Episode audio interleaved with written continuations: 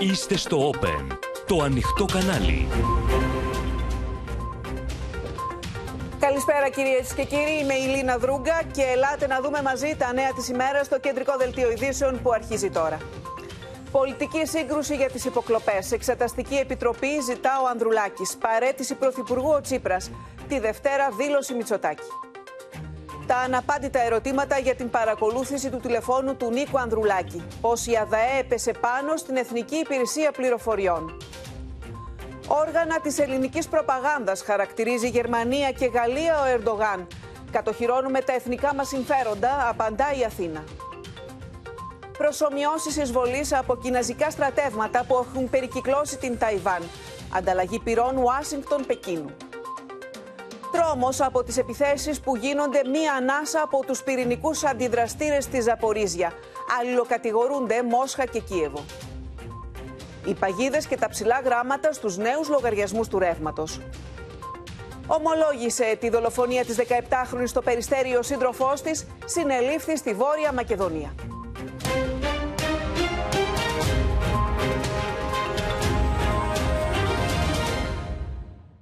Σφοδρή πολιτική σύγκρουση έχουν πυροδοτήσει κυρίες και κύριοι αποκαλύψεις για την παρακολούθηση του κινητού τηλεφώνου του Προέδρου του Πασόκ Νίκου Ανδρουλάκη και οι σχεδόν ταυτόχρονες παρετήσεις του Γενικού Γραμματέα του Πρωθυπουργού Γρηγόρη Δημητριάδη και του Διοικητή της ΕΕΠ. Επίθεση κατά του Πρωθυπουργού εξαπέλυσε ο Νίκος Ανδρουλάκης και ζήτησε τη σύσταση Εξεταστικής Επιτροπής, ενώ την παρέτηση του Κυριάκου Μητσοτάκη ζητάει ο Αλέξης Τσίπρας. Δήλωση για την υπόθεση των υποκλοπών αναμένεται να κάνει τη Δευτέρα ο Πρωθυπουργός, ο οποίος θα τονίσει ότι δεν γνώριζε τίποτα για την παγίδευση του κινητού του Νίκου Ανδρουλάκη. Ο Πρωθυπουργός αναμένεται, σύμφωνα με πληροφορίες, να τοποθετηθεί δημόσια για τα όσα βλέπουν το φως της δημοσιότητας σε σχέση με τα έργα της ΕΕΠ, που έφτασε στο σημείο να παρακολουθεί με νομότυπη διαδικασία Έλληνα Ευρωβουλευτή και αρχηγό πολιτικού κόμματος. Κυβερνητικές πηγές υποστηρίζουν πως ο Πρωθυπουργός δεν είχε γνώση των όσων έκανε ο διοικητής της ΕΕΠ και τον απέπεμψε άμεσα όταν το έμαθε. Οι απαντήσεις θα δοθούν με το δέοντα τρόπο και ήδη έχει δρομολογηθεί η αποκατάσταση των συνεπειών του λανθασμένου χειρισμού που επιδείχθηκε. Η κυβέρνηση χειρίζεται όλα τα θέματα, πόσο μάλλον τέτοια, με θεσμικό σεβασμό και με γνώμονα τη διασφάλιση του δημόσιου συμφέροντος, τηρώντας αυστηρά όσα ορίζει ο νόμος. Η κυβέρνηση αποδέχτηκε αίτημα του Πασόκ για εξεταστική επιτροπή, το οποίο στηρίζει και ο ΣΥΡΙΖΑ. Η Κουμουνδούρο, ωστόσο, ζητά παρέτηση Μητσοτάκη, υπαγωγή της ΕΕΠ σε έλεγχο διακομματικής επιτροπής της Βουλής, ενώ μιλά για ελληνικό Watergate που θα ερευνήσει προανακριτική επιτροπή εάν ο ΣΥΡΙΖΑ γίνει κυβέρνηση. Παράλληλα, ρωτά ποιοι άλλοι πολιτικοί παρακολουθούνται. Δεν πρόκειται για μέγα και ασυγχώρητο λάθος. Πρόκειται για μέγα σκάνδαλο και ασυγχώρητη καθεστοτική αλαζονία από έναν πρωθυπουργό που νόμιζε ότι κανείς δεν μπορεί να τον ελέγξει. Και όταν φανερώθηκε, είπε τόσο ο ίδιος όσο και οι συνεργάτες του συνειδητά ψέματα για να καλυφθεί. Αντί για συγνώμες και ψέματα λοιπόν, ας μας πει έστω και τώρα όλη την αλήθεια. Ποιοι ακόμα πολιτικοί και δημοσιογράφοι παρακολουθήθηκαν από το καθεστώς που επιχείρησε να στήσει; Το κρίσιμο 24ωρο ήταν η περασμένη Πέμπτη, όταν κλιμάκιο της Ανεξάρτητης Αρχής για το Απόρριτο των Επικοινωνιών, στο πλαίσιο της έρευνας για τις καταγγελίες Ανδρουλάκη, επικοινώνησε με την εταιρεία κινητής τηλεφωνίας, στην οποία είναι συνδρομητής ο πρόεδρος Πασόκ. Με έκπληξη οι εμπειρογνώμονες πληροφορήθηκαν πως τον Νίκο Ανδρουλάκη παρακολουθεί η ίδια η ΕΕΠ και μάλιστα με άδεια εισαγγελέα. Αμέσως ενημερώθηκε το Μέγαρο Μαξίμου. Η κυβέρνηση διαρρέει πως η παρακολούθηση δεν ήταν σε γνώση της και ότι ζητήθηκαν άμεσα εξηγήσεις από τον κύριο Κοντολέοντα. Τότε εκείνος φέρεται να υποστήριξε πως προχώρησε στην παρακολούθηση Ανδρουλάκη μετά από αίτημα αρχής ασφάλειας ξένων χωρών. Άλλη εκδοχή μιλά για αίτημα των Ουκρανικών μυστικών υπηρεσιών, άλλη για αίτημα των Αρμενικών μυστικών υπηρεσιών, ενώ μια τρίτη εκδοχή μοιάζει να στοχοποιεί τον Νίκο Ανδρουλάκη για εκλεκτικές σχέσεις με τους Κινέζους. Ακολούθησε την Παρασκευή η παρέτηση Δημητριάδη και η καρατόμηση Κοντολέοντος. Η οργή πάντως στη Χαριλάου Τρικούπη περισσεύει. Ενώ η εισαγγελέα επικαλείται τον νόμο για το απόρριτο της διαδικασίας, η κυβέρνηση διαρρέει πληροφορίες για Αρμένιους, Ουκρανούς και Κινέζους. Τους διαψεύδει ο πρέσβης της Αρμενίας, αλλά συνεχίζουν να χρησιμοποιούν σκοτεινές και παρακρατικές μεθόδους. Αποδεικνύεται στην πράξη ότι η κυβέρνηση των αρίστων του κυρίου Μητσοτάκη είναι μια κυβέρνηση επικίνδυνη. Το Πασόκ αρνήθηκε ενημέρωση από τον Γιώργο Γεραπετρίτη και ζητά να έρθουν εκ νέου αυτή την εβδομάδα στην Επιτροπή Θεσμών για να δώσουν εξηγήσεις οι αρμόδιοι υπουργοί, ο νέος διοικητής της ΕΕΠ αλλά και ο Παναγιώτης Κοντολέων για να πει αυτή τη φορά όσα δεν είπε την προηγούμενη σχετικά με την παρακολούθηση Ανδρουλάκη. οι παρετήσεις. Δεν εκτονώνουν σε καμιά περίπτωση την, ε, αυτή την ε, δύσοσμη ιστορία. Η ελληνική λύση θα αγωνιστεί ώστε να αποκαλυφθούν όλες οι πτυχές του τεράστιου αυτού σκανδάλου και να οδηγηθούν όλοι οι εμπλεκόμενοι στην ελληνική δικαιοσύνη. Και η πολιτική σύγκρουση έχει ανάψει για τα καλά. Πάμε να συναντήσουμε εμείς την Σοφία Φασουλάκη. Σοφία, ε, το... τη Δευτέρα θα κάνει δήλωση ο Πρωθυπουργός και θα τοποθετηθεί για το θέμα αυτό. Ναι, είναι μια απόφαση που πήρε ο ίδιος α, Λίνα, ε, καθώς έβλεπε ότι είναι πολύ μακρύς ο χρόνος μέχρι να ανοίξει ξανά η Βουλή, αν δεν κάνω λάθος ανοίγει στις 28 Αυγούστου και γίνει ξανά, έχουμε εκ νέου την Επιτροπή, μια ακόμα σύγκληση της Επιτροπής Θεσμών και Διαφάνειας της Βουλής, ενώ η Εξεταστική Επιτροπή, αν τελικά γίνει, και αυτή θα πάει πολύ μακριά. Κρίθηκε λοιπόν ότι αυτός ο χρόνος είναι πολύ μακρύς και ότι θα πρέπει να δοθούν εξηγήσεις για το τι έγινε, για το τι γνώριζε το Μέγαρο Μαξίμου και τι δεν γνώριζε πολύ νωρίτερα και μάλιστα από τον ίδιο τον Πρωθυπουργό. Έτσι λοιπόν ο κ. Μητσοτάκης πήρε αυτή την απόφαση η οποία ανακοινώθηκε σε εμάς τους κυβερνητικούς συντάκτες σήμερα ότι τη Δευτέρα αμέσως μετά τον πρωινό καφέ θα υπάρξει μια δήλωση του κ. Μητσοτάκη, όχι διάγγελμα, όπως μας τόνιζαν κυβερνητικές πηγές, αλλά θα είναι μια δήλωση τοποθέτηση για το τι έγινε αυτές τις ημέρες και για το πόσα πράγματα, το τι γνώριζε και κυρίως το τι δεν γνώριζε το Μέγαρο Μαξίμου.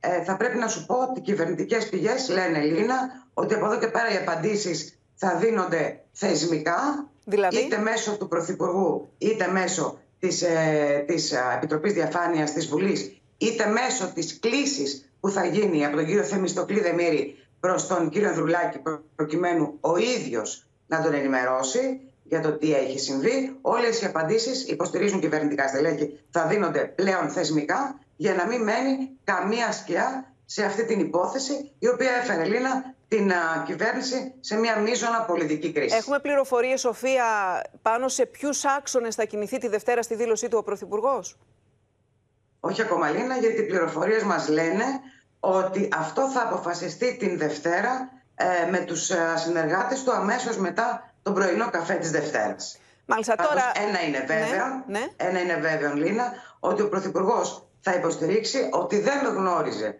για την παρακολούθηση, για την νόμιμη συνακρόαση του Νίκου Ανδρουλάκη, ε, εννοώ με άδεια εισαγγελέα, και ότι αμέσως μόλις το πληροφορήθηκε, αυτό έγινε την Πέμπτη το απόγευμα ζητήθηκε η παρέτηση του κυρίου Παναγιώτη Κοντολέωνος. Τώρα, Σοφία, σκέψεις να έρθουν νωρίτερα οι εκλογές μετά από αυτές τις εξελίξεις υπάρχουν; Καμία μέχρι ώρας. Λένα βέβαια ο χρόνος είναι πολύ μακρύς, ε, ο, ο πολιτικός χρόνος και κανείς δεν ξέρει τι άλλο θα μπορούσε να αποκαλυφθεί σε αυτό το χρονικό διάστημα.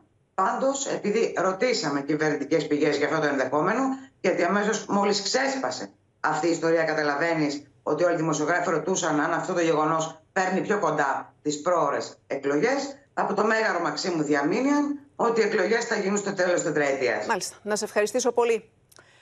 Εμείς πάμε να δούμε τώρα, κυρίες και κύριοι, τις τελευταίες πληροφορίες που έχει ο Χρήσο Τσιγουρής για το τι Χρήστο από εδώ και πέρα θα κάνουν ε, ε, ΣΥΡΙΖΑ και ΠΑΣΟΚ, πώς θα κινηθούν; Φαίνεται ότι τη φωτιά έχει ανάψει η Λίνα. Αυτό που ακριβώς μας είπε και η Σοφία, το τι είναι θεσμικό και τι είναι εξωθεσμικό και παραθεσμικό σε αυτή την υπόθεση. Καθώς την ώρα που η κυβέρνηση μιλά για θεσμική ενημέρωση και απαντήσεις, στη Χαριλάου Τρικούπη πνέουν τα μένεα. Γιατί καθόλου θεσμικά εκτιμούν ότι δεν κινήθηκαν τα πράγματα όλο το προηγούμενο διάστημα. Ε, να θυμίσουμε εδώ ότι συνεδρίασε η Επιτροπή, η Επιτροπή Θεσμών και Διαφάνειας.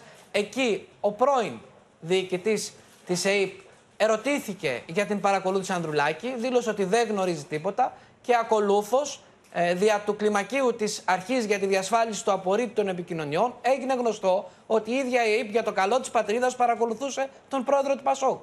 Φαίνεται ότι θα έχουμε μια καυτή εβδομάδα, καθώς το κίνημα αλλαγής, το Πασόκ κίνημα αλλαγής, ζητά να συνεδριάσει αυτή την εβδομάδα άμεσα η Επιτροπή Θεσμών και Διαφάνειας και εκεί θεσμικά τόσο οι αρμόδιοι υπουργοί, τόσο ο νέος διοικητής ΕΕΠ αλλά και ο κύριος Κοντολέων θα πρέπει να πει όσα δεν είπε την προηγούμενη φορά. Θα, θα ζητήσουν έρθει... δηλαδή να είναι παρόν και ο κύριος Ακριβώς. Κοντολέων. Ζητούν να είναι και ο κύριος Κοντολέων. Θα έρθει ο κύριος Κοντολέων και τι θα πει. Αυτό είναι μια κρίσιμη ερώτηση, απάντηση στην οποία θα έχουμε τη τα επόμενα 24 ώρα. Αν δηλαδή η κυβέρνηση θα επιτρέψει τη συμμετοχή ναι. κοντολέοντος και σε αυτή την επιτροπή για να αντιμετωπίσει τα ερωτήματα που θα τεθούν και θα είναι όπως καταλαβαίνεις αμήλικτα. Τώρα, ο ΣΥΡΙΖΑ προχωρά ένα βήμα παραπάνω. Ο Αλέξης ώρα ο ΣΥΡΙΖΑ, όπως όπως είδαμε, ζητά την παρέτηση του Πρωθυπουργού. Πιστεύει ότι υπάρχει ένα κέντρο και ο Πρωθυπουργός, επειδή έχει την ΕΕΠ στις αρμοδιότητές του, επειδή κατέβαλε μια προσπάθεια και άλλαξε τον νόμο για να βάλει τον κύριο Κοντολέοντα επικεφαλής στην ΕΕΠ, έχει ευθύνη για όλη αυτή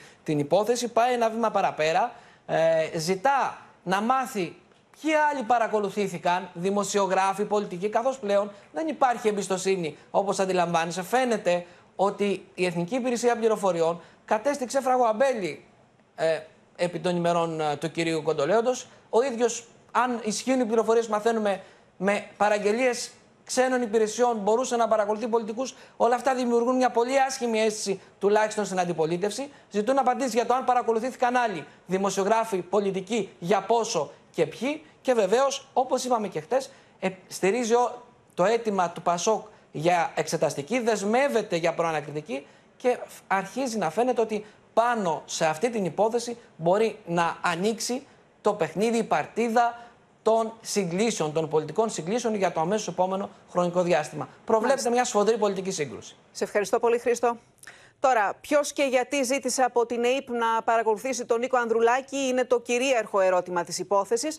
Με την αντιπολίτευση να εξαπολύει οι βέλη που στοχεύουν απευθείας στο μέγορο Μαξίμου. Στο ρεπορτάζ που ακολουθεί θα δούμε τα βασικά ερωτήματα που εγείρονται σε σχέση με το ρόλο του διοικητή της ΕΕΠ και τις παρακολουθήσεις. Πληθαίνουν τα αναπάτητα ερωτήματα που προκάλεσε η επί τρεις μήνες παρακολούθηση από την ΑΕΠ των επικοινωνιών του Νίκου Ανδρουλάκη με εισαγγελική άδεια.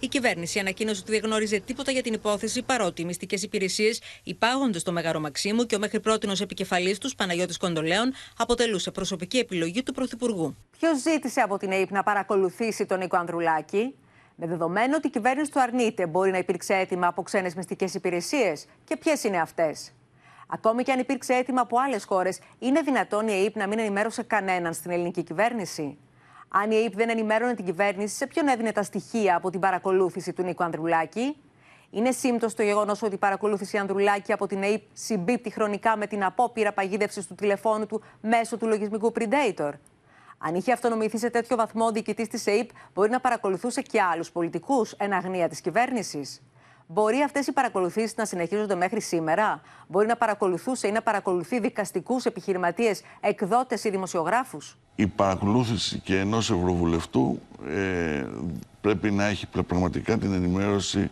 η, την υψηλή ενημέρωση για μια τέτοια κίνηση. Από τη στιγμή που δεν υπήρξε, υπήρξαν και εξελίξεις. Η ΕΕΠ είναι στο γραφείο του Πρωθυπουργού και πολιτικός της προϊστάμενος δεν είναι ο κύριος Δημητριάδης, δεν ήταν μέχρι χτε ο κύριος Δημητριάδης, αλλά είναι ο ίδιος ο Έλληνας Πρωθυπουργός, ο κύριος Κυριάκος Μητσοτάκης. Αυτή είναι η ΑΕΠ. Είναι μια συνειδητή προσπάθεια να, να πούνε στο ελληνικό λαό του Κυριάκος Μητσοτάκης δεν ήξερα. Λογικό ότι όλα οδηγούν στο Μαξίμου και στο ίδιο τον Πρωθυπουργό. Αλλάζουμε θέμα. Μήνυμα ότι η Ελλάδα προχωρά με σύμμαχο το διεθνές δίκαιο, έστειλε ο Νίκος Δένδιας με αφορμή τη συμπλήρωση δύο ετών από την υπογραφή της Συμφωνίας Οριοθέτησης ΑΟΣ με την Αίγυπτο και ενώ έχει αρχίσει η αντίστροφη μέτρηση για την έξοδο του τέταρτου τουρκικού πλωτού γεωτρύπανου στην Ανατολική Μεσόγειο. Την ίδια ώρα, τα Περντογάν εξαπέλυσε επίθεση εναντίον της Γερμανίας και της Γαλλίας μετά την ξεκάθαρη στήριξή τους προς την Ελλάδα. Λίγα 24 ώρα πριν από την έξοδο του τουρκικού γεωτρύπανου Αμπτούλ Χαμιτ Χάν για γεωτρήσεις, ο Υπουργός Εξωτερικών Νίκος Δένδιας στέλνει μήνυμα για την κατοχήρωση των ελληνικών συμφερόντων με αφορμή τη συμπλήρωση δύο ετών από την υπογραφή της συμφωνίας οριοθέτησης ΑΟΣ με την Αίγυπτο. Δύο χρόνια από την υπογραφή της συμφωνίας οριοθέτησης ΑΟΣ με τη φίλη Αίγυπτο. Κατοχυρώνουμε τα εθνικά συμφέροντα με σεβασμό στο διεθνές δίκαιο και το διεθνές δίκαιο της θάλασσας. Την ίδια ώρα, ο εκνευρισμός του Ταγί Περντογάν για τη διεθνοποίηση της τουρκικής επιθετικότητας από την Ελλάδα δεν κρύβεται μετά και τη σαφή τοποθέτηση της Γερμανίδας Υπουργού Εξωτερικών απέναντι στις παράνομες διεκδικήσεις της Άγκυρας. Μιλώντας σε δημοσιογράφους στο Προεδρικό Αεροσκάφος, επιστρέφοντας από το Σότσι, επιτέθηκε εναντίον της Γερμανίας αλλά και της Γαλλίας. Δυστυχώς η Γερμανία και η Γαλλία γίνονται εργαλεία της ελληνικής προπαγάνδας. Είναι απαράδεκτο να επικρίνουν τη χώρα μας με ανακριβείς ισχυρισμούς και να συγχωρούν τις κινήσεις της Ελλάδας που παραβιάζουν το διεθνές δίκαιο. Η θέση της Τουρκίας για τη σταθερότητα και την ασφαλεία της Ευρώπης είναι προφανής. Τρεις μέρες πριν πριν από την προγραμματισμένη τελετή απόπλου του τουρκικού γεωτρύπανου από τη Μερσίνα, όπου ο Ερντογάν αναμένεται να αποκαλύψει την περιοχή των γεωτρήσεων, τα τουρκικά μέσα ενημέρωση συνδέουν άμεσα την έξοδο του Αμπτούλ Χαμίτ Χάν με τη γαλάζια πατρίδα. Abdülhamit Han sondaj gemisi görev için hazır hale geldi.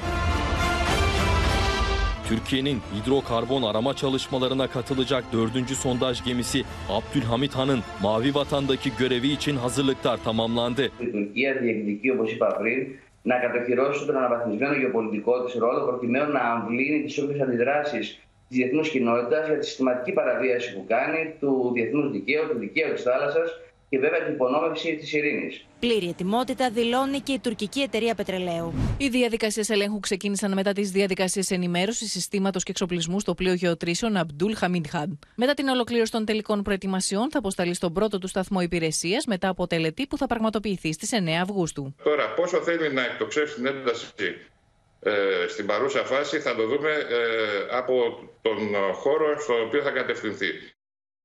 Την τρίτη λοιπόν η έξοδος του τουρκικού γεωτρύπανου και μένει να δούμε Γεωργία Γαρατζιώτη, ε, καλό απόγευμα, πού θα πάει ώστε να καθοριστεί και η ελληνική στάση; Την ώρα που η Άγκυρα Λίνα προετοιμάζεται για την έξοδο του τέταρτου τουρκικού πλωτού γεωτρύπανου, το ΓΕΘΑ σε συνεργασία με όλα τα επιτελεία παρακολουθούν όλες τις τουρκικές κινήσεις στο πεδίο, τόσο στο Αιγαίο όσο και στην Ανατολική Μεσόγειο, έτσι ώστε αν χρειαστεί οι μονάδες του ελληνικού στόλου να αντιδράσουν άμεσα, καθώς η Ελλάδα Λίνα δεν πρόκειται να ανεχθεί καμία αμφισβήτηση των κυριαρχικών της δικαιωμάτων. Η Αθήνα λοιπόν έχει προχωρήσει σε όλες τις απαραίτητες κινήσεις και ενέργειες ετοιμότητας μέσω διαρκών ασκήσεων με συμμαχικές χώρες.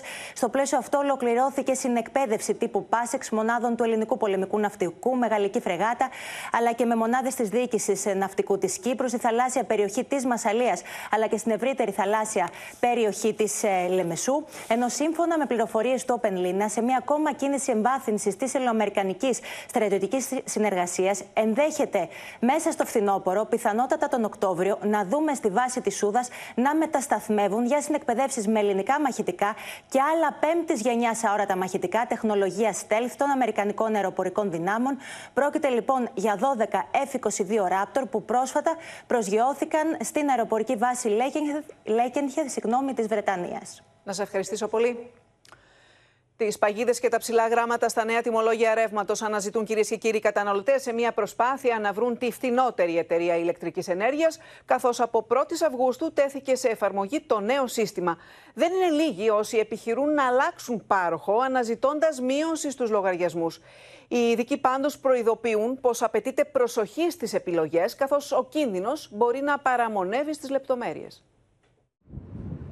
Τις παγίδες και τα ψηλά γράμματα στα νέα τιμολόγια ρεύματος αναζητούν οι καταναλωτές σε μια προσπάθεια να βρουν τη φτηνότερη εταιρεία ηλεκτρικής ενέργειας. Ενώ έκανα με 0,08 τηλεφωνικά την εταιρεία, με χρεώσαν με 0,011. Κάθε πέρσι καλύτερα, κάθε φέτος και χειρότερα. Βασική παγίδα είναι η επιχείρηση παραπλάνησης των καταναλωτών από ορισμένες εταιρείες που επιχειρούν να εμφανίσουν τις κρατικές επιδοτήσεις ως δικές τους εκπτώσεις. Γιατί αυτοί με πήραν και με υποσχέθηκαν λαγούς και πατραγίλια. Και τελικά βλέπω εδώ αυξήσεις. Εμείς ως Ινστιτούτο Καταναλωτών καλούμε τον, ε, τους καταναλωτές να διαβάζουν πάρα πολύ προσεκτικά τα λεγόμενα ψηλά γράμματα, γιατί εκεί υπάρχουν παγίδες. Μια άλλη παγίδα είναι η χαμηλή τιμή κιλοβατόρας, αλλά με υψηλό πάγιο στα 5 ή 4 ευρώ το μήνα. Για παράδειγμα, αν μια εταιρεία διαφημίζει κιλοβατόρα στα 0,50 ευρώ, ο καταναλωτής μπορεί να νομίζει πως θα πληρώσει 150 ευρώ για 300 κιλοβατόρες, ενώ τελικά θα πληρώσει 155 ευρώ με το πάγιο. Θα πρέπει να διαβάζουν πολύ προσεκτικά και να συνυπολογίζουν σε σχέση με τα ψηλά γράμματα τις χρεώσεις, δηλαδή να μην μένουν μόνο στα μεγάλα γράμματα του συμβολίου την προσφορά ότι είναι η χρέωση της κιλοβατόρας τόσο. Θα πρέπει να δουν για πόσο χρονικό διάστημα, με ποιους όρους το αν συνδέεται με το πάγιο και τι ύψος έχει αυτό το πάγιο.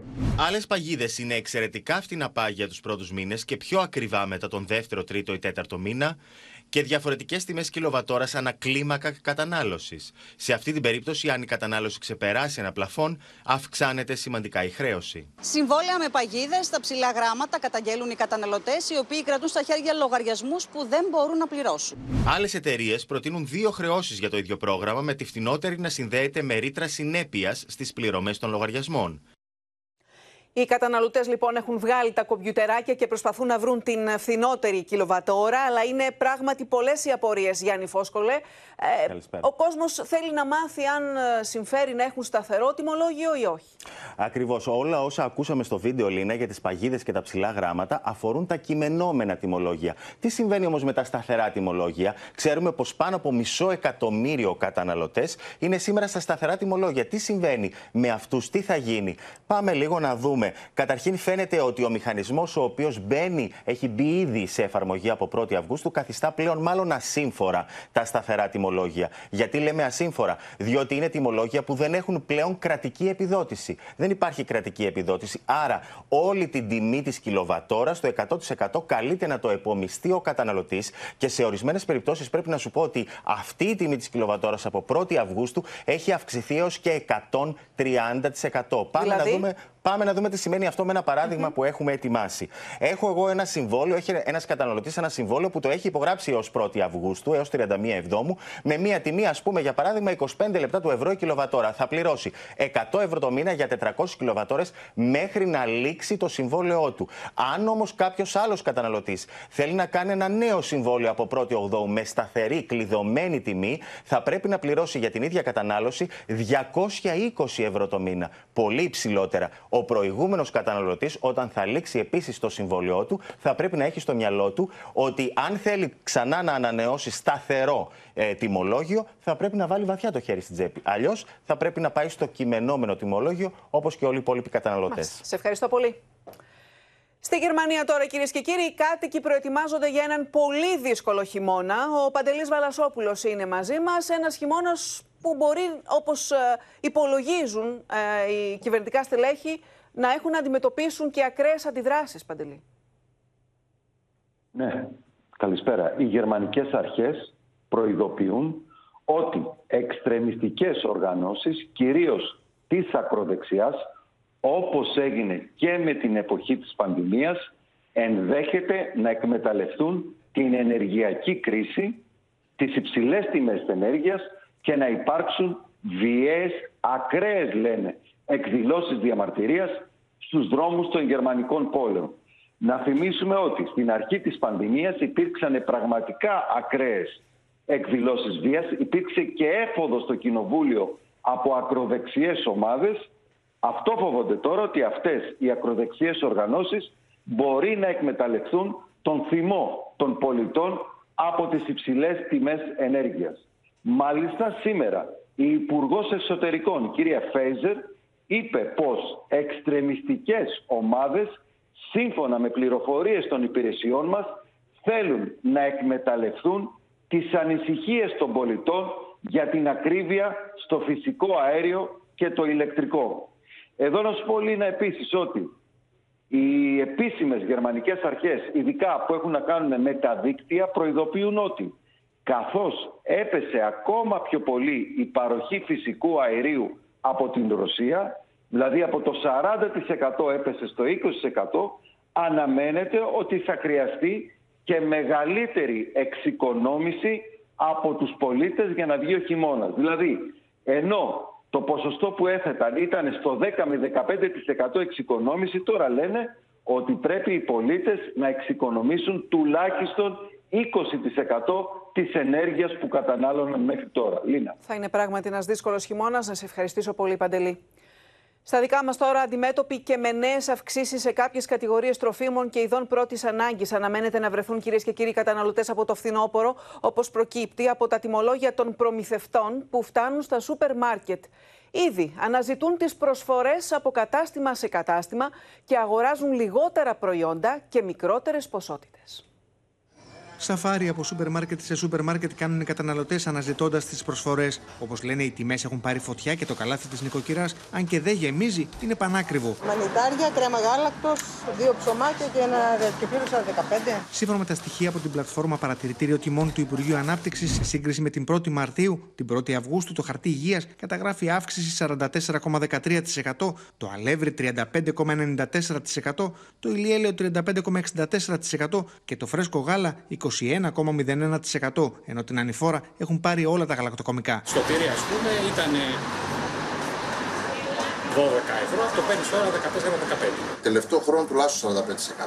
Κάθε φορά από 20-20% ανεβαίναν δύο-τρει φορές το χρόνο. Και όπως λένε οι υπεύθυνοι καταναλωτικών οργανώσεων, οι αυξήσεις δεν έχουν σταματημό και βάζουν φωτιά στους οικογενειακούς προπολογισμού. Θα έχουμε έναν πολύ δύσκολο χειμώνα το 2022-2023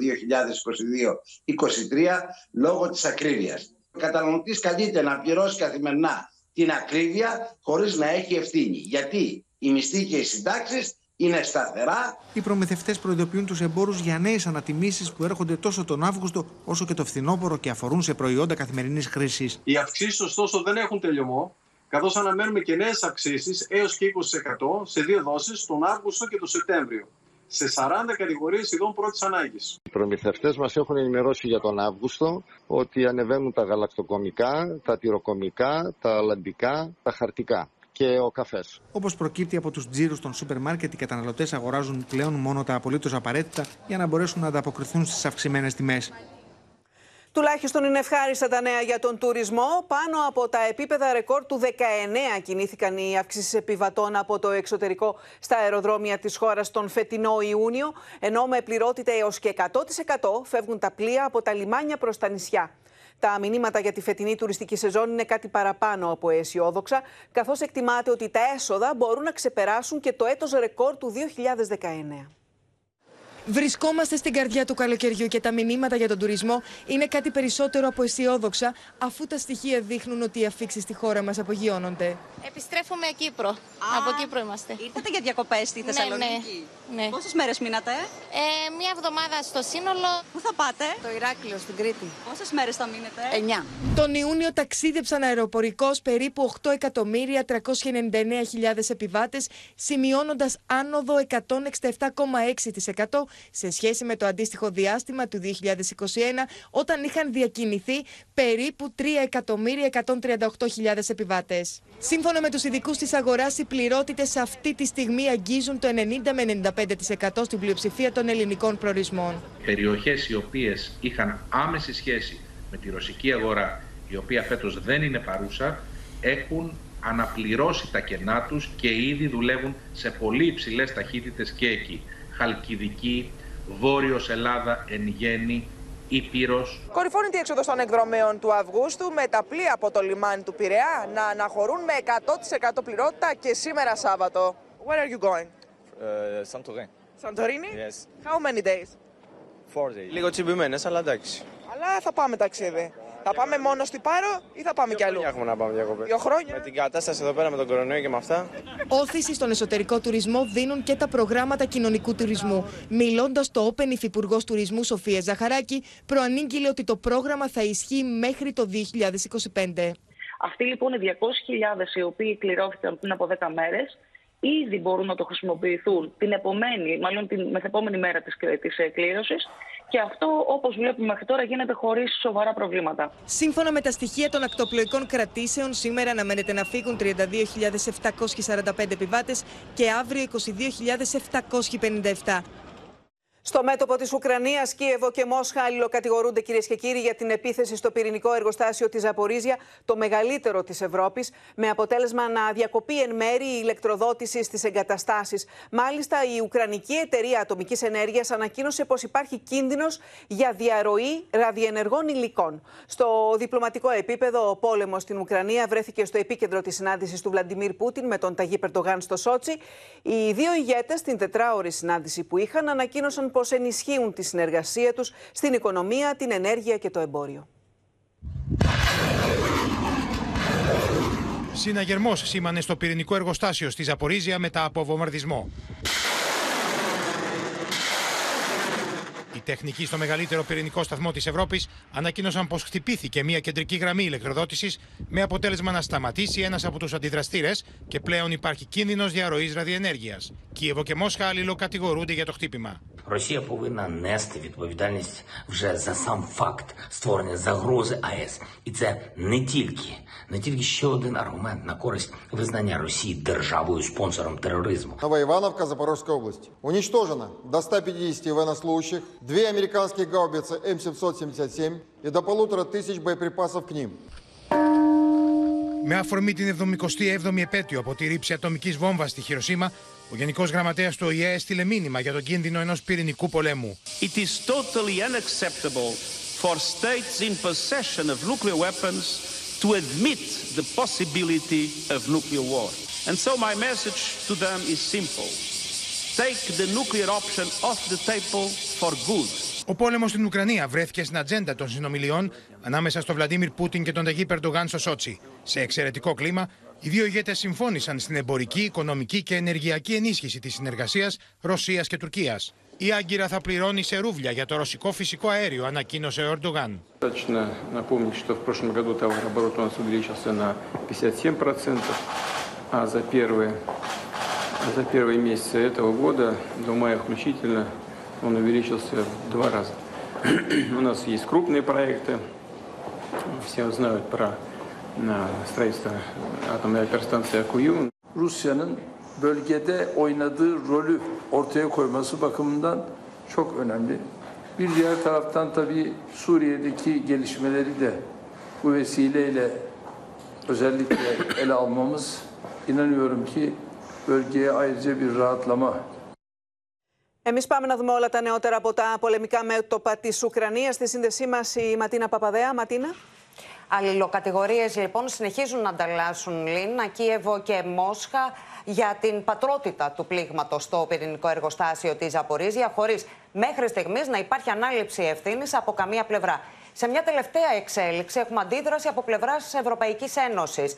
Ο ύπατος εκπρόσωπος για την εξωτερική πολιτική, Ζωζέ Μπορέλ, θεωρεί ότι η Ρωσία βρίσκεται πίσω από το χτύπημα στο πυρηνικό εργοστάσιο και κατηγορεί τη Μόσχα για σοβαρή και ανεύθυνη παραβίαση των διεθνών κανόνων πυρηνικής ασφάλειας, κάνοντας μάλιστα λόγο για ένα ακόμα παράδειγμα περιφρόνησης των κανόνων ασφαλείας εκ μέρους της Μόσχας. Στη ισχύα τώρα της επίθεσης που έχει προκαλέσει παγκόσμια ανησυχία, το Υπουργείο Άμυνας της Ουκρανίας εκτιμά ότι τις τελευταίες μέρες οι Ρώσοι ανασυντάσσουν τις δυνάμεις τους και ενισχύονται σε δύο κατευθύνσεις. Τόσο στα νότια γύρω από τη Ζαπορίζια και τη Χερσόνα, αλλά και προς το Ντονιέτσκ στα ανατολικά της χώρας όπου μένονται σφοδρές μάχες και στην πόλη Μπαχμούτ.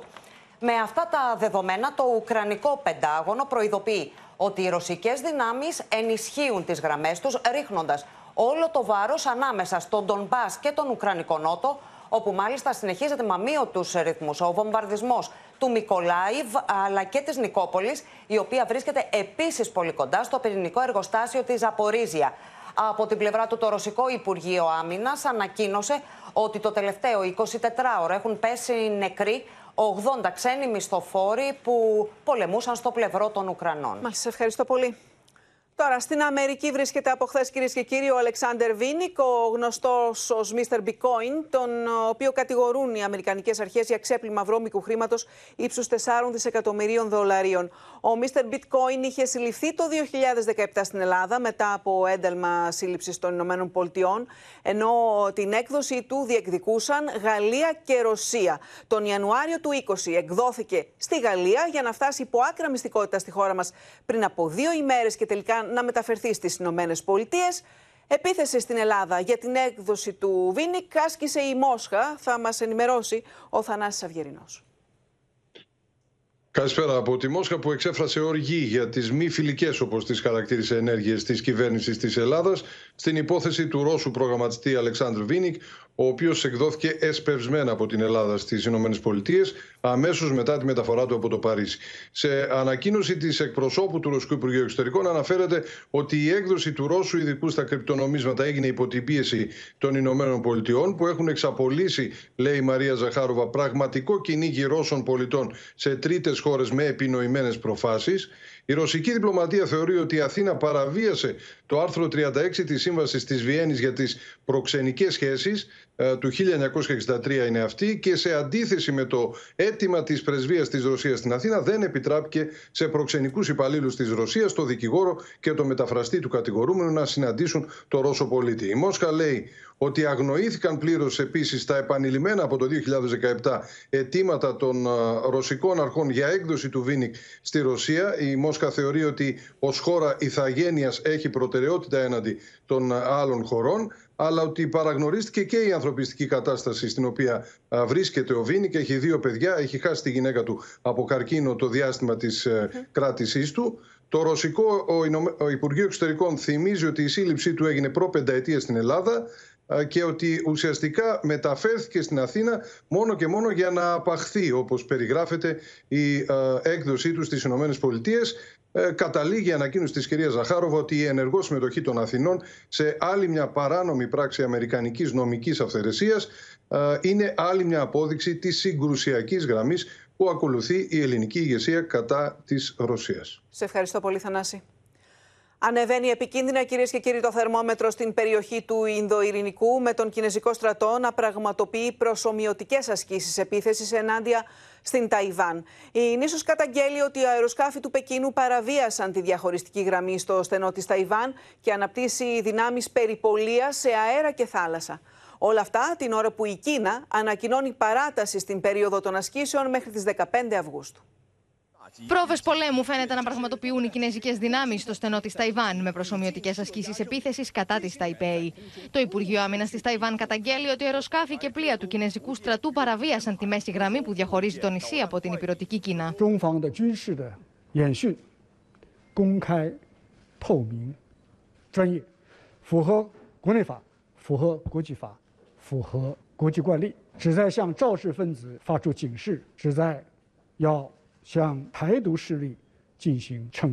Με την ένταση να κλιμακώνεται επικίνδυνα στον Ινδοειρηνικό και την Ταϊβάν να αναπτύσσει στρατιωτικές δυνάμεις περιπολίας για να προφυλάξει τα εδάφη της, οι τόνοι ανεβαίνουν και σε διπλωματικό επίπεδο. Ο Λευκός Οίκος διαμηνύει ότι οι διάβλοι επικοινωνίας με το Πεκίνο παραμένουν ανοιχτοί. Η Ουάσιγκτον όμως θα υπερασπιστεί με κάθε τρόπο τα εθνικά της συμφέροντα. The speaker had the right to go to Taiwan. Uh, she is the speaker of the House. She should speak uh, to the impact of her travel on her own. That is for her to answer. Οι κινέζικε δυνάμει ανακοίνωνουν παράταση των στρατιωτικών του ασκήσεων μέχρι και τον 15 Αύγουστο, προκαλώντα ανησυχία στη Δύση. The differences between Taiwan and the mainland need to be resolved peacefully.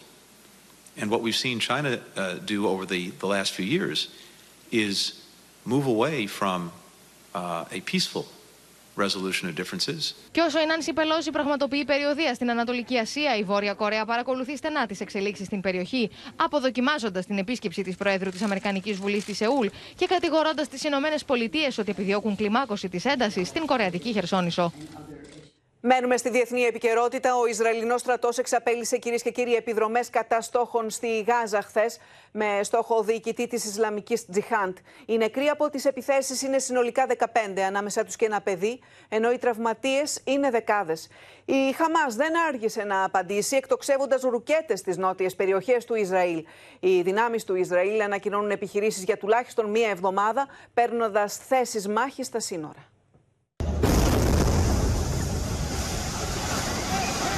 Πύκνο καπνός σκεπάζει τη λωρίδα της Γάζας στο νέο κύκλο εχθροπραξιών μεταξύ του Ισραηλινού στρατού και της Χαμάς.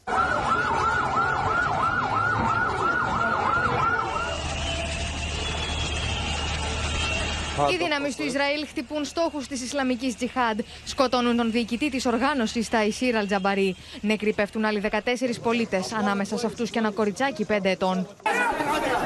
Οι τραυματίες ξεπερνούν τους 70. Σκηνές αρχαίας τραγωδίας λίγο μετά την επίθεση. هذا إعلان حرب شاملة ضد الشعب الفلسطيني نحن سنرد على ذلك οι δρόμοι της Γάζας γεμίζουν Παλαιστινιακές σημαίες και το μαύρο έμβλημα του στρατιωτικού βραχίωνα της Χαμάς. Οι μαχητές ορκίζονται εκδίκηση, διαμηνύουν ότι δεν θα υπάρξει καμία διαπραγμάτευση με την Ισραηλινή πλευρά και εκτοξεύουν περισσότερους από 100 πυράβλους. Το Ισραήλ ενεργοποιεί το σύστημα εράμινας και αποκρούει τις επιθέσεις.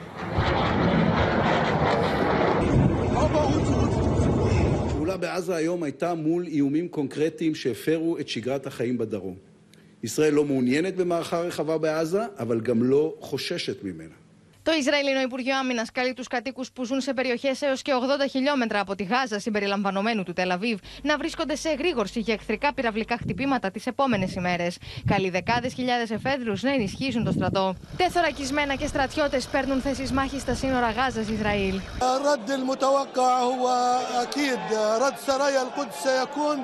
الانتقام من هذه الجريمة البشعة Ο Ισραηλινός στρατός ανακοινώνει τη σύλληψη 19 μελών της Ισλαμικής Τζιχάντ στη Δυτική Όχθη, την ώρα που ο Αραβικός Σύνδεσμος τον κατακεραυνώνει, κατηγορώντας τον για επιθέσεις σε αμάχους. Την Ισραηλινή επίθεση έσπευσε να καταδικάσει και το τουρκικό Υπουργείο Εξωτερικών. Η Αίγυπτος προτίθεται να μεσολαβήσει για την επίτευξη εκεχηρίας. Οι αντιμαχόμενες πλευρές όμως αρνούνται. Προθεσμία για να απολογηθεί την ερχόμενη Δευτέρα έλαβε ο σύντροφος της 17χρονη από το Περιστέρι, ο οποίος φέρεται να ομολόγησε στους αστυνομικούς ότι τη δολοφόνησε. Ο 22χρονο συνελήφθη στη Βόρεια Μακεδονία σε ένα γκρουπ παράνομων μεταναστών μετά το διεθνές ένταλμα σύλληψης που είχε εκδοθεί σε βάρος του. Στο Όπεν μίλησε ο πατέρας του θύματος. Γιατί τη σκότωσα, μας πεις; Ο 22χρονο νεαρός βγαίνει από τα ανακριτικά γραφεία. Είναι λίγα λεπτά μετά την προθεσμία που έλαβε για να απολογηθεί για τη στιγερή δολοφονία της 17χρονη από το Περιστέρι. Ο ίδιος δεν θέλησε να απαντήσει σε καμία ερώτηση των δημοσιογράφων εξερχόμενος του ανακριτή, ενώ νωρίτερα παραδέχθηκε το έγκλημα χωρίς ωστόσο να διευκρινίσει τα κίνητρα. Εγώ τη σκότωσα. Έκλεισα με τα χέρια μου το στόμα και τη μύτη της. Δεν είχα σκοπό να παραδοθώ. Μετά τη δολοφονία μάζεψα τα πράγματά μου και ήθελα να φύγω όσο το δυνατόν πιο γρήγορα από την Ελλάδα. Αναμένουμε και την ομολογία τη γραπτή στον ανακριτή. Εμείς θα υποστηρίξουμε την κατηγορία και από εκεί και πέρα η παρηγοριά του πατέρα είναι μια σταγόνα μόνο δικαίωσης. Από τα ξημερώματα της Τρίτης, οι αρχές είχαν εξαπολύσει ανθρωποκυνηγητό για τον εντοπισμό του συντρόφου της 17χρονη κοπέλας, ο οποίος θεωρείται ο νούμερο ένα βασικός ύποπτος της δολοφονίας. Μετά από συντονισμένες προσπάθειες, ο νεαρός άνδρας συνελήφθη στη Βόρεια Μακεδονία σε ένα γκρουπ παράτυπων μεταναστών. Την είδηση έκανε γνωστή με ανάρτησή του στο Twitter ο Υπουργός Προστασίας του Πολίτη. Βρίσκεται πλέον στα χέρια της ελληνικής αστυνομίας ο φερόμενος ως δράστης για τη δολοφονία της 17χρονη Νικολέτα στην Αθήνα και θα οδηγηθεί στην αρμόδια εισαγγελική αρχή. Συντετριμένος ο πατέρας της 17χρονη μίλησε στο Open για τη σύλληψη του νεαρού, ο οποίος έκοψε το νήμα της ζωής του παιδιού του. Ντροπή του. Ντροπή του στην αγάπη που έδειχνε. Από την αρχή νομίζω τόσο καιρό που είναι μαζί, έτσι φάνηκε. Κοίτα, αγάπη. Τώρα γιατί το έκανε, αυτοί οι δύο το ξέρανε. Πώς θα φτάσει σε αυτό το σημείο. Το πήρε τον κορίτσι, δεν μπορεί να το φέρει πίσω. Τι τον οδήγησε. Μπορεί να πει ό,τι θέλει. Μπορεί να πει τον όρο μου κόρη μου. Πολλά μπορεί να πει. Από την πρώτη στιγμή, ο θάνατος της νεαρής κοπέλας αποδόθηκε σε δολοφονία. Ο τελευταίος άνθρωπος που την είχε δει ζωντανή φέρεται να ήταν ο 22χρονο, ο οποίος μετά το έγκλημα εξαφανίστηκε. Είχε προμελετήσει το έγκλημά του και τη φυγή του. Γι' αυτό το λόγο είχε πάρει και τα πράγματά του. Ο νεαρός άνδρας κατευθύνθηκε προς τη Βόρεια Ελλάδα με σκοπό να διαφύγει σε χώρες της κεντρικής Ευρώπης. Από τη Θεσσαλονίκη ταξίδεψε στο Κυλκή και από εκεί στη Βόρεια Μακεδονία. Αμέσως εκδόθηκε διεθνές ένταλμα σύλληψης. Οι έλεγχοι στις συνοριακές διαβάσεις ενισχύθηκαν. Σε έναν από αυτούς τους ελέγχους εντοπίστηκαν παράτιμοι μετανάστες, μεταξύ των οποίων ήταν και ο σύντροφος της 17χρονη. Πάμε λοιπόν να δούμε το χρονικό της σύλληψής του. Ο Γιάννης Γιάκας έχει τις πληροφορίες. Γιάννη. Λίνα, από πολύ νωρίς οι αστυνομικοί είχαν τοποθετήσει τον 22χρονο στον βασικό ύποπτο για τη δολοφονία της 17χρονη. Πώς φτάσαν σε αυτό το σημείο, πώς εξελίχθηκε η έρευνα. Ο 22χρονο γνωρίζαμε ε, πως έμενε ε, για αρκετό καιρό με την 17χρονη στο ίδιο διαμέρισμα. Φεύγοντας λοιπόν, άφησε τα κλειδιά του μέσα στο διαμέρισμα που βρέθηκε νεκρή η 17χρονη στην οδό Αραχώβης και έκλεισε την πόρτα πίσω του. Πριν, όπως είδαμε και στο ρεπορτάζ, είχε μαζέψει όλα του τα πράγματα και είχε φύγει. Αμέσως μετά είχε επικοινωνήσει με ένα συγγενικό του πρόσωπο, σύμφωνα με τις πληροφορίες που έχουμε, και του είπε πως θα πάει στη Θεσσαλονίκη. Βρέθηκε μάλιστα με ένα φιλικό του πρόσωπο στο σταθμό Λαρίσης και στη συνέχεια επιβιβάστηκε στο τρένο και κατευθύνθηκε προς την ε, Θεσσαλονίκη. Εκεί στη Θεσσαλονίκη ήταν, σύμφωνα με τις πληροφορίες που έχουμε, που οι αστυνομικοί εντόπισαν το κινητό του από το σήμα, ε, όμως δεν κατάφεραν να εντοπίσουν τον ίδιο. Κατευθύνθηκε στο Κυλκής και από εκεί στα σύνορα με την Βόρεια Μακεδονία. Οι αστυνομικοί είχαν δώσει τη φωτογραφία του σε όλες τις πύλες εξόδου της χώρας και είχαν ενημερωθεί και οι αρχές από τις γειτονικές μας βαλκανικές χώρες. Υπήρχε βέβαια η πληροφορία ε, στους ε, άνδρε και στις γυναίκες της αστυνομίας πώς θα κατευθυνθεί πιθανότητα προς τη Βόρεια Μακεδονία. Με τη συνεργασία λοιπόν των ελληνικών αρχών και των αρχών της ε, γειτονικής χώρας, συνελήφθη ο 22χρονο, όπως είπες, ε, Λίνα, ανάμεσα σε παράτυπους μετανάστες που είχαν εισέλθει ήδη ε, στην γειτονική χώρα και παραδόθηκε στις ελληνικές αρχές. Η απολογία του είναι τη Δευτέρα. Να σε ευχαριστήσω πολύ. Αλυσιδωτέ αντιδράσεις έχει προκαλέσει, κυρίες και κύριοι, η τοποθέτηση των πρώτων μηχανημάτων ελεγχόμενης εισόδου στο κτίριο διοίκησης του Αριστοτέλειου Πανεπιστημίου. Οι φοιτητές υποστηρίζουν ότι έγινε για να περιοριστούν οι διαμαρτυρίες σε μια περίοδο όπου το Πανεπιστημιακό Ίδρυμα παραμένει κλειστό λόγω της θερινής περίοδου. Τοποθετήθηκαν σε δύο σημεία στο χώρο της Πριτανίας του ΑΠΙΘΙΤΑ ειδικές μπάρες για την ελεγχόμενη είσοδο ακαδημαϊκών, φοιτητών και επισκεπτών. Όσοι θέλουν να μπουν στο χώρο θα παίρνουν τις περιστρεφόμενες μπάρες αφού πρώτα επιδείξουν την ψηφιακή τους κάρτα. Το σύστημα είναι για εκείνους που θέλουν να τηρούν τους κανόνες, να δείξουν πάσο για να περάσουν. Αλλιώς, αν κάποιοι θέλουν να εισβάλλουν, ε, δεν τους εμποδίζει, όπως δεν εμπόδισαν και τα ρολά σε κάποιες περιπτώσεις. Εκπρόσωποι των φοιτητικών συλλόγων αντιδρούν στην εγκατάσταση των τουρνικέ και λένε ότι αυτή έγινε σε μια περίοδο που το κτίριο είναι κλειστό για να μην υπάρξουν αντιδράσεις. Τι ακριβώς εξυπηρετεί ένας τέτοιος έλεγχος, ο οποίος, ας πούμε, τη δεδομένη στιγμή στην πραγματικότητα δεν μπαίνει καν σε λειτουργία και ίσα ίσα αποτελεί και ένα καθεστώς το οποίο ελέγχεται ο καθένας με έναν πάρα πολύ αποστηρωμένο τρόπο γύρω από το πώς μπαίνει και βγαίνει και πώς υπάρχει εν τέλει στο ελληνικό δημόσιο και το ΡΑΜ Πανεπιστήμιο. Οι φοιτητές του Αριστοτελείου Πανεπιστημίου Θεσσαλονίκης αναμένεται το επόμενο διάστημα να κλιμακώσουν και άλλο τις κινητοποιήσεις τους με αφορμή την τοποθέτηση των μηχανημάτων ελεγχόμενης εισόδου αλλά και την επικείμενη εγκατάσταση της Πανεπιστημιακής Αστυνομίας. Καταγγέλουμε την απόφαση της Πριτανία του ΑΠΙΘΙΤΑ να τοποθετήσει το κτίριο της διοίκησης του ΑΠΙΘΙΤΑ ε, τουρνικέ. Ε, ουσιαστικά το σύστημα αυτό ελεγχόμενης εισόδου είναι άλλη μια πτυχή του νόμου Κεραμέσου Σοχοίδη. Το θέμα είναι ε, πώς διαφυλάσσουμε την πανεπιστημιακή ειρήνη, πώς φυλάμε το προσωπικό και, τα, και τις εγκαταστάσεις και πώς εξασφαλίζουμε συνθήκες λειτουργίας και ακαδημαϊκής ελευθερίας. Το επόμενο διάστημα αναμένεται και η σταδιακή εγκατάσταση των ομάδων προστασίας πανεπιστημιακών ιδρυμάτων στο ΑΠΙΘΙΤΑ μετά την τοποθέτηση των συστημάτων ελεγχόμενης εισόδου και σε άλλα κτίρια. Στο μέτωπο των πυρκαγιών, μεγάλη είναι κυρίες και κύριοι κινητοποίηση της πυροσβεστικής για τη φωτιά που ξέσπασε το μεσημέρι στο Άγιο Όρος. Ο Άρης Κουτσιούκης είναι μαζί μας με όλες τις λεπτομέρειες. Φωτιά έχουμε και στη Χαλκίδα, Άρη. Έτσι είναι, Ελίνα. Η φωτιά στη Χαλκιδική λοιπόν στο Άγιο Όρος ξεκίνησε αρχικά από Ελαιώνα πάνω από τον Αρσανά της ε, Μονής Κωνσταμονίτου.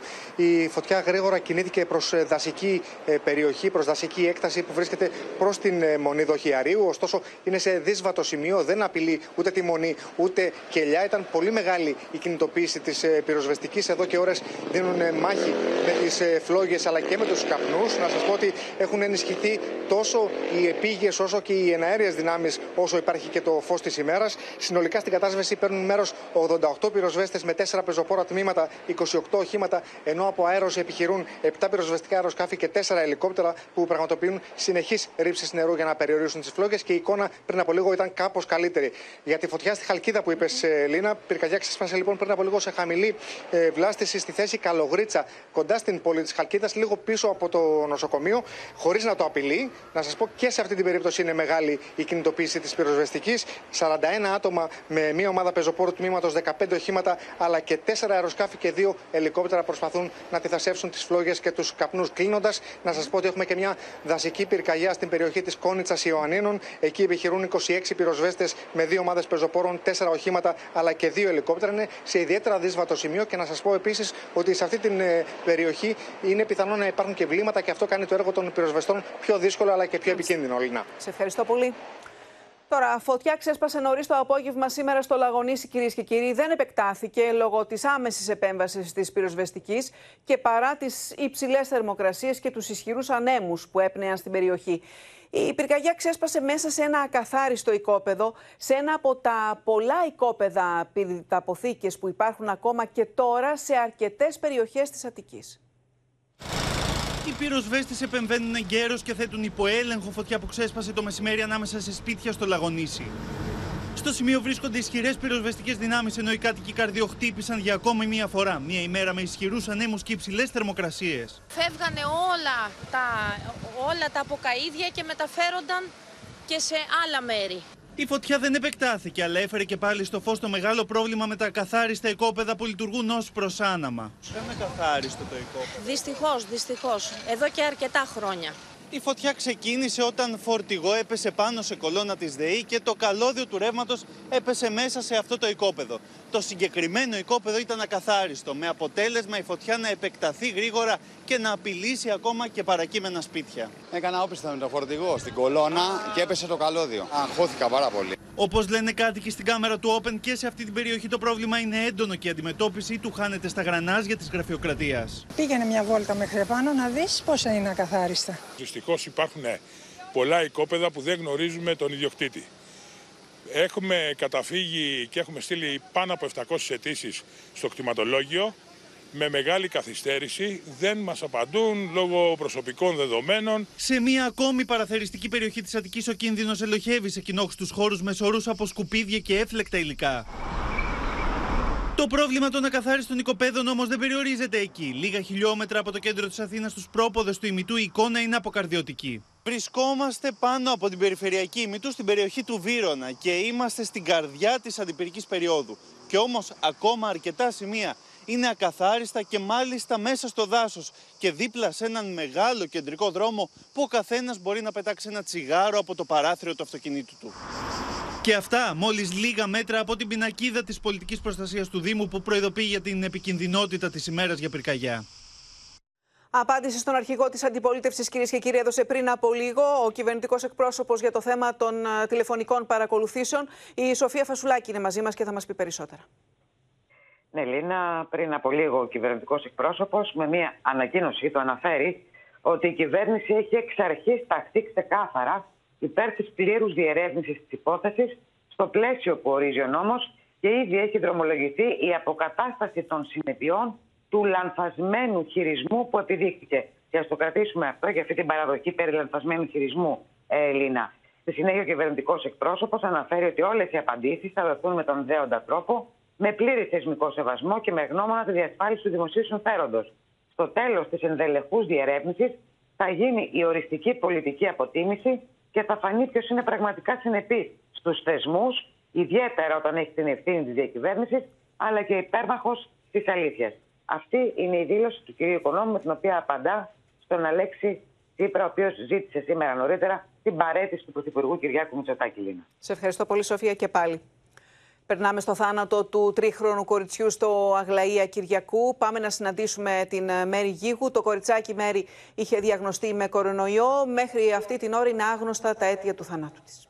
Λίνα, προς το παρόν, κανείς ε, δεν μπορεί να πει με βεβαιότητα την αιτία θανάτου του κοριτσιού, ούτε αν αυτή συνδέεται με τον κορονοϊό. Εξετάζουν το ενδεχόμενο της εγκεφαλίτιδας και της ε, μυοκαρδίτιδας. Η νεκροψία νεκροτομή θα δώσει την απάντηση μέσα στην εβδομάδα. Το τρίχρονο παιδί που νοσούσε με κορονοϊό μεταφέρθηκε την Πέμπτη στο Θριάσιο χωρίς σφιγμού, υπέστη ανακοπή. Εκεί οι γιατροί το επανέφεραν. Διασωληνωμένο μεταφέρθηκε στο Ακλαία Κυριακού και δυστυχώς ε, κατέληξε την Παρασκευή το μεσημέρι. Περιμένουμε λοιπόν την ιατροδικαστική έκθεση. Να σου πω όμως, Ελίνα, ότι αυτήν την περίοδο πολλά είναι τα περιστατικά παιδιών που νοσηλεύονται με κορονοϊό στα παιδιατρικά νοσοκομεία και τις παιδιατρικές κλινικές της χώρας. Σύμφωνα με την ΠΟΕΔΗΝ, πάνω από 70. 40 ε, στο Αγία Σοφία, 11 στο Πέδον Ακλαία Κυριακού, 10 στο Πέδον Πεντέλη, 8 παιδιά στο Ιπποκράτιο Νοσοκομείο της Θεσσαλονίκης, όπου εκεί η παιδιατρική κλινική έχει γεμίσει, και 5 στο Καραμανδάνιο. Σε ευχαριστώ πολύ. Ο Άρτσι, κυρίες και κύριοι, το 12χρονο εγκεφαλικά νεκρό αγόρι από τη Βρετανία έφυγε από τη ζωή πριν από λίγες ώρες, αφού οι γιατροί αποσυνέδεσαν τα μηχανήματα που τον κρατούσαν στη ζωή. Η ιστορία του προκάλεσε συγκίνηση στη Μεγάλη Βρετανία και σε όλο τον κόσμο.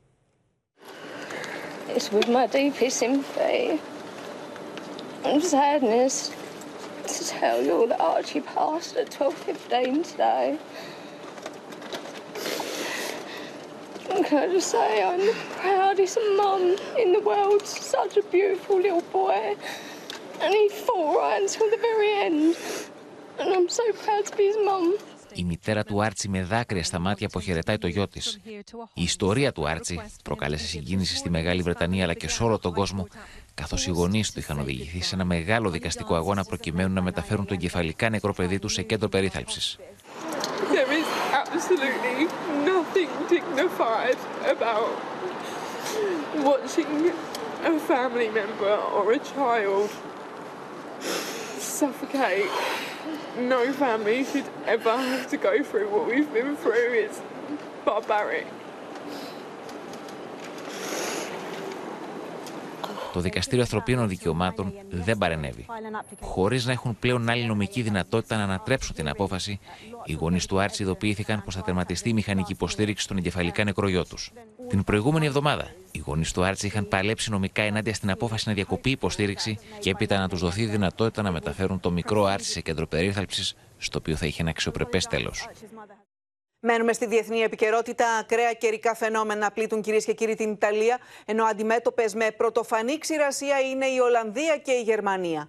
Η γαλλική κυβέρνηση ενεργοποίησε μια ειδική μονάδα κρίσης για να αντιμετωπίσει τη χειρότερη ξηρασία που έχει καταγραφεί ποτέ, ενώ προειδοποίησε ότι οι συνθήκες θα μπορούσαν να επιδεινωθούν έχοντας πληγεί από ένα σφοδρό καύσωνα με θερμοκρασίες που ξεπερνούν τους 40 βαθμούς Κελσίου, η Γαλλία βρίσκεται αντιμέτωπη με τη μεγαλύτερη ξηρασία στην ιστορία της. It's dry and it is unusually dry, but we're not miles and miles drier than we've ever been before.